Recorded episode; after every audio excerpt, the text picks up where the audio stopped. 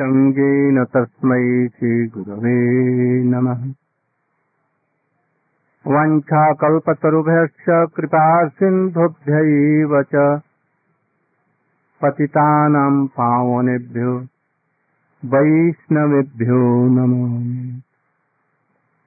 नमो महावदन्नाय कृष्णप्रेमप्रदायते कृष्णाय कृष्णचैतन्यनाम्ने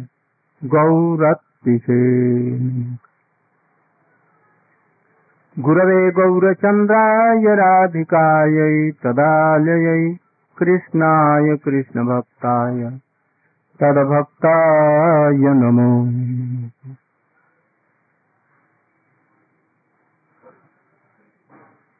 नारायणं नमस्कृत्य नरं चैव नरोत्तमम् देवीं सरस्वतीं व्यासं ततो जयमुदीरये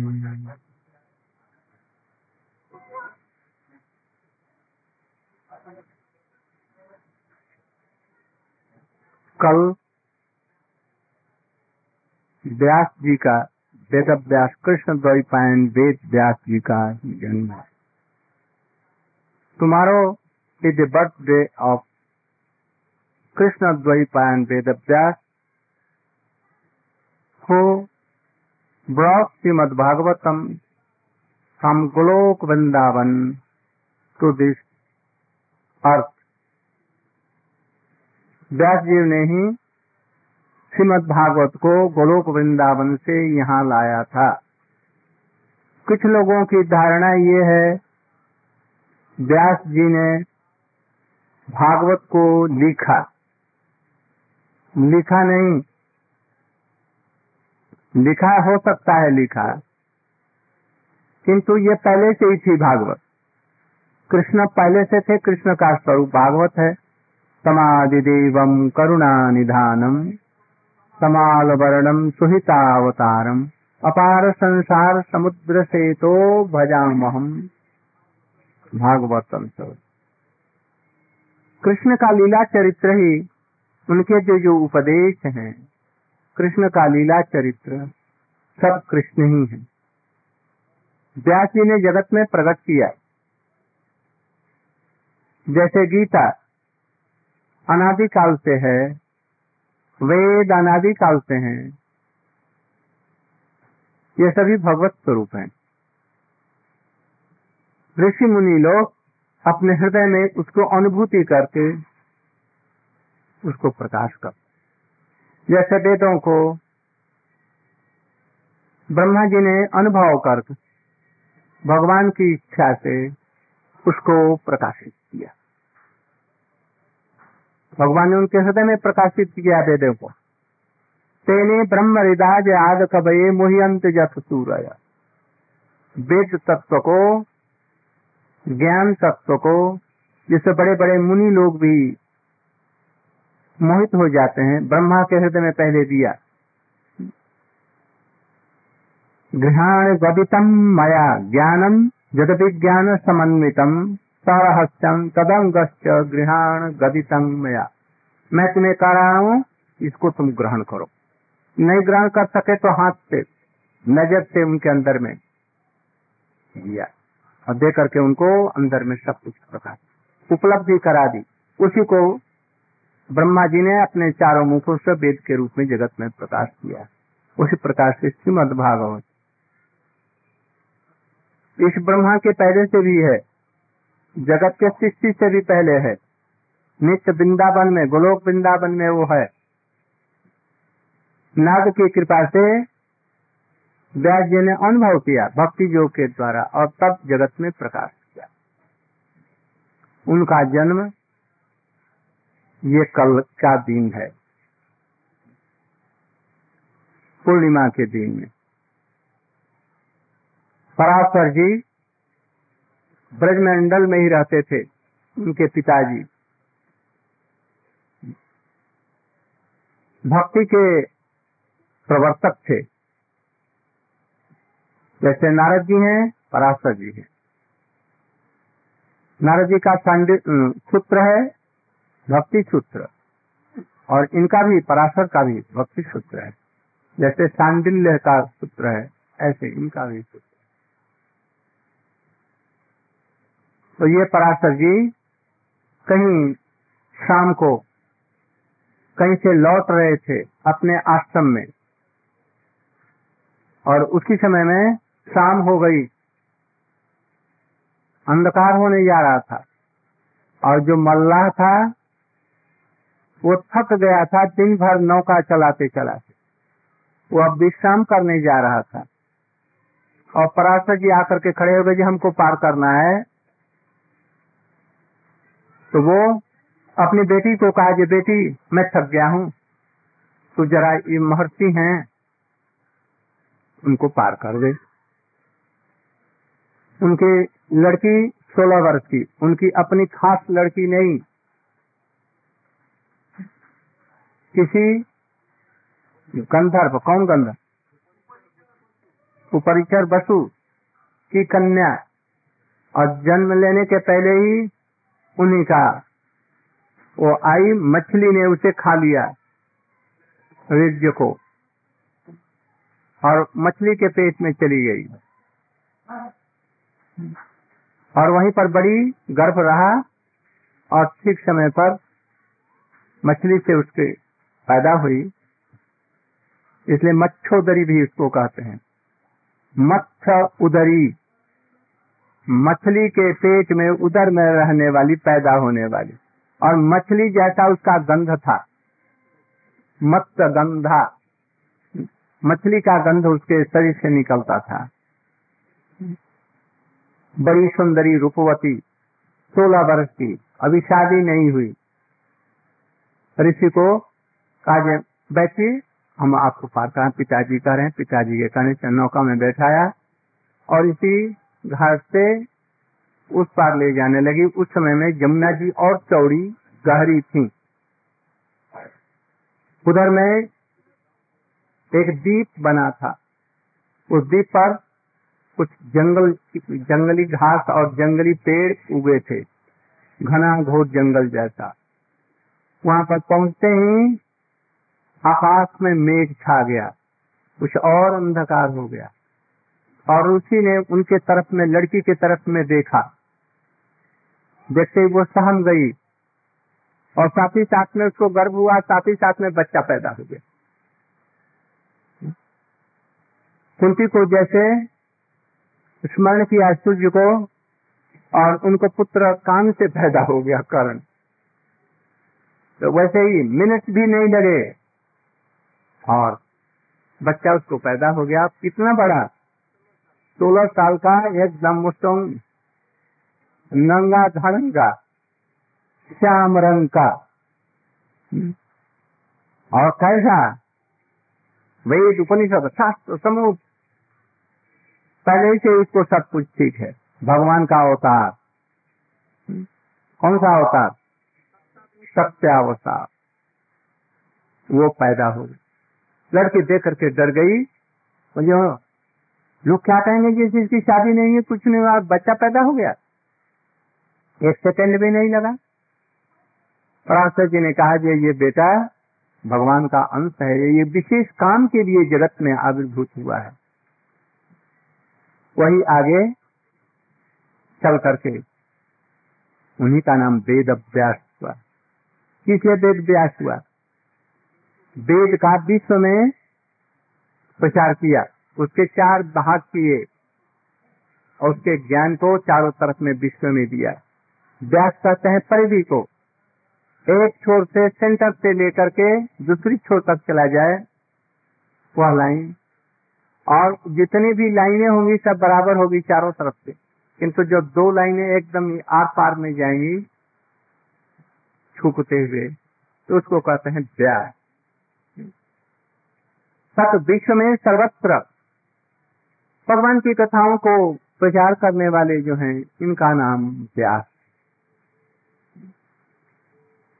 वेद का विभाग किया।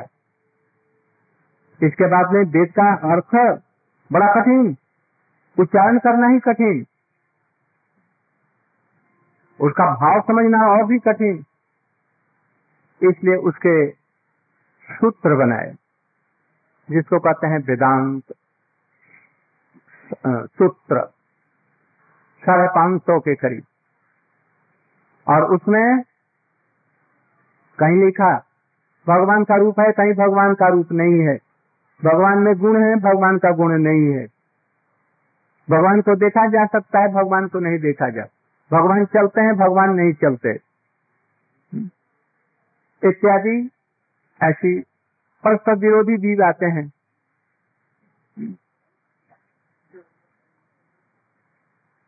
इनका सामंजस्य बतलाया ब्रह्म सूत्र में। जड़ शरीर नहीं है, इसलिए उनको अरूप कहते हैं। अप्रापित उनका शरीर है, उनके मूर्ति है, उनके गुण है। अपाणी पादो जमनाग्रहिता पश्चक्त चक्षु सुनोत चकर्ण। परास शक्ति विविध सूयते हम ब्रह्मास्मि सर्वम खल इदम ब्रह्म। ये सब वेदों को लेकर के उसका सामंजस्य किया। इसको समझे कौन? पुराण लिखे, उसको समझाने के लिए छत्तीस प्रकार के पुराण लिखे गए। पुराणों में आख्यान के द्वारा, उपाख्यानों के द्वारा समझा बुझा करके ये सब लिखा गया।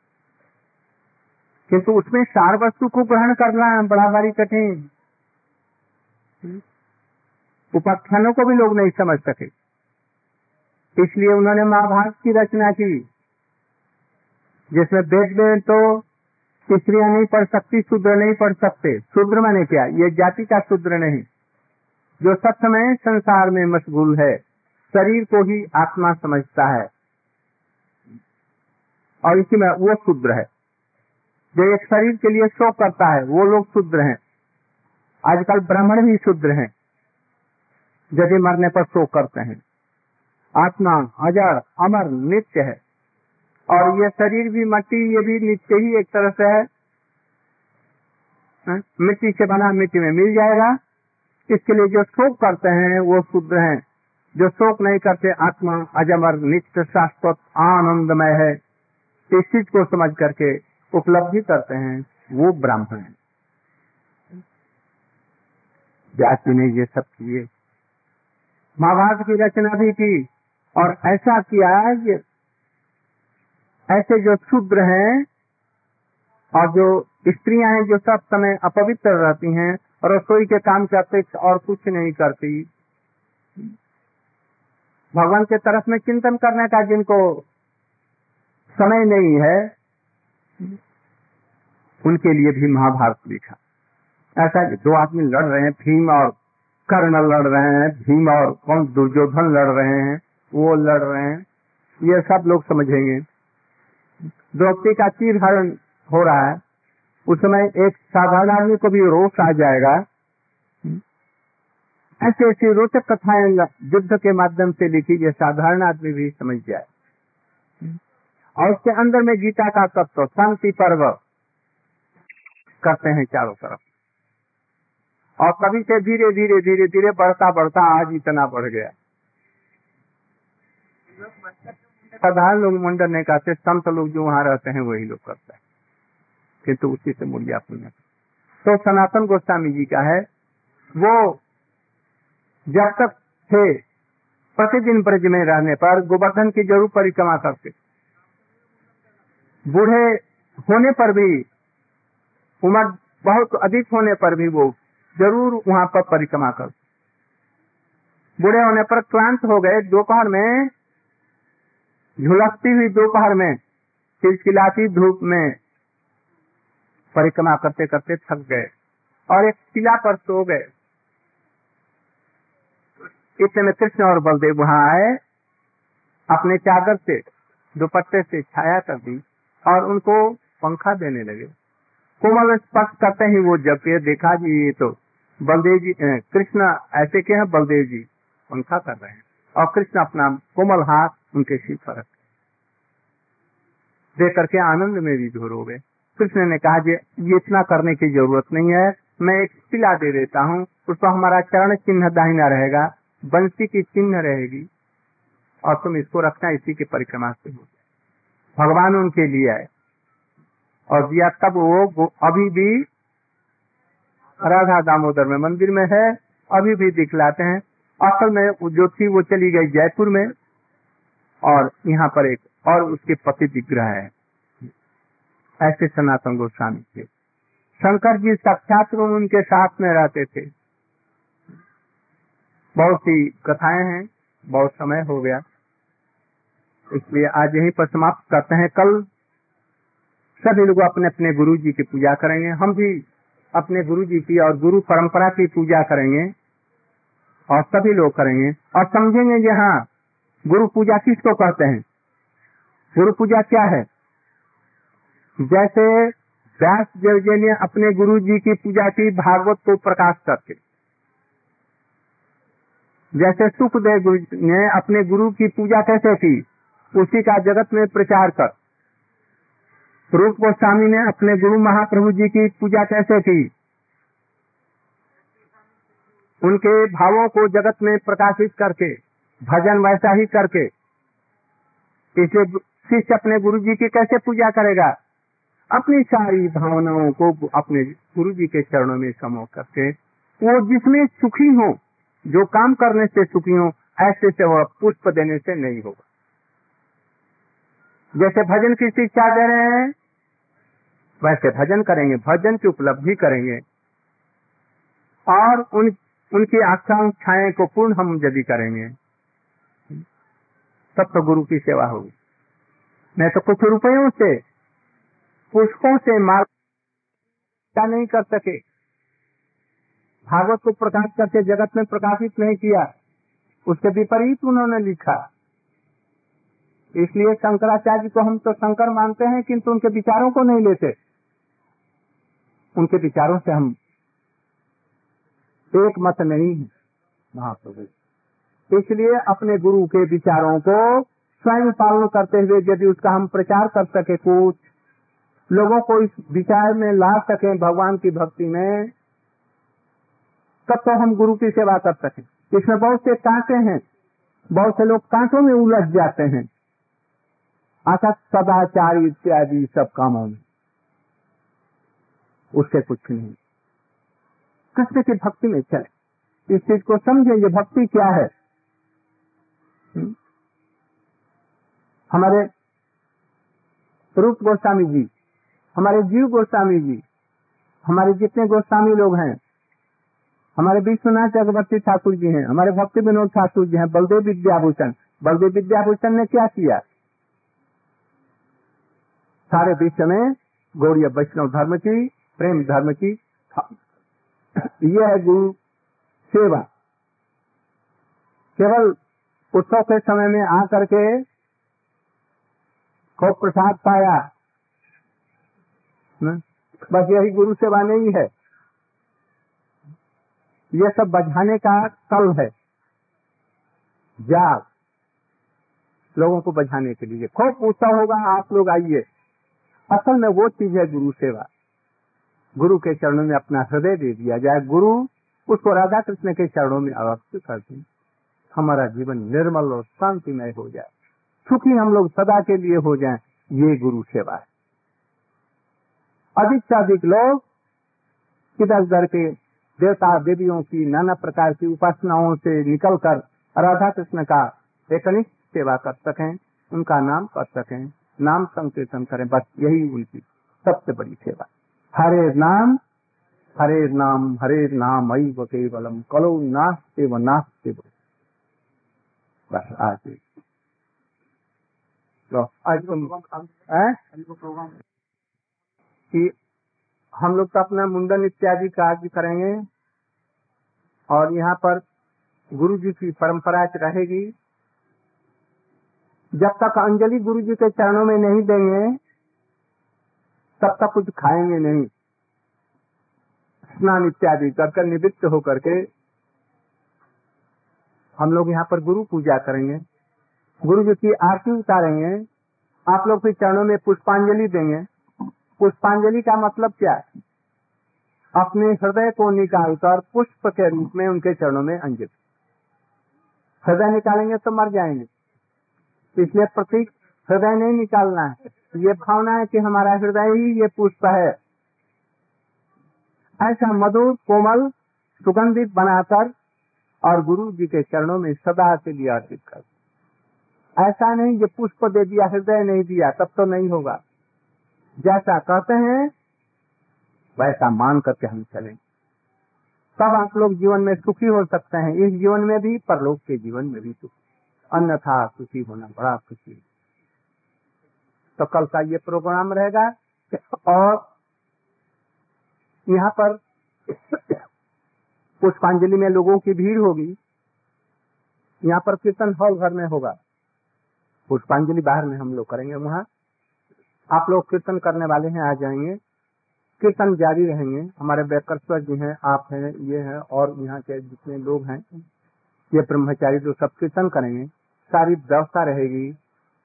विशेष करके नीचे कुछ ऐसी व्यवस्था रहनी चाहिए। एक तो जूते पहन करके मत आइए। नहीं तो आप लोगों की भी चिंता रहती है और कभी कहते हैं, महाराज जी, हमारी जूतियाँ चली गई। हमारी जूती चली गई।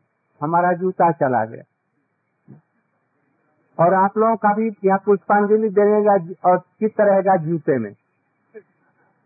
इसलिए यदि हो तो दो पैर का पुराना चप्पल पहन करके आइए। और हमसे कोई ये, ये नालिश नहीं होनी चाहिए कि हमारा जूता चला। इसलिए दो पैर की पुराने। नहीं तो कहीं दूसरी जगह रख करके आएँगे। हमसे कोई नालिश मत करेंगे। व्यवस्था रहेगी बाहर में। तो फिर उसमें कोई ये नहीं है। हो सकता है कि अच्छे जूते लोग लेकर के आएँगे लेकर के चले जाएँगे और आप लोग ब्रह्मचारी लोग और जितने ब्रह्मचारी लोग जो आए हैं बाहर से गृहस्थ के भी जो लोग हैं यहाँ पर ऐसी व्यवस्था आप लोग मिल करके करेंगे। प्रेमानंद से पूछो करके सब लोगों को खाने पीने की सारी व्यवस्था ठीक से चल। जब तक लोग आएँगे आप लोग परिश्रम करेंगे। अंततः इतनी गुरु से बात हो जो लोग बाहर से आ रहे हैं, यहाँ हैं, आएँगे, उनको खाने पीने अच्छी तरह से, परिवेशन अच्छी तरह से हो वो सारी व्यवस्था आप लोग जब काम सब पूरा हो जाएगा, सब लोग चले जाएँगे, तब आप लोग जाए। उसके पहले नहीं। और ये लोग जैसे पहले प्रसाद पा करके भाग गए, ऐसा भी नहीं। सभी लोग समझेंगे कि हमारे गुरु जी का ये है इसलिए आप लोग सभी मिलकर के व्यवस्था बनाएँगे। जो सुंदर रूप से शाम तक जो आए उसको प्रसाद भी मिले पुष्पांजलि भी दे सके। हाँ कुछ वो कहाँ है? जो फूल लाने लाते हैं हमारे रमेश जी। उसको कह देना है फूल की व्यवस्था करनी है। उससे कहा नहीं सदरे बाज़ार से जितना फूल मिल सके पुष्पांजलि के लिए और, और सब चीज़ों के लिए सारी व्यवस्था कर।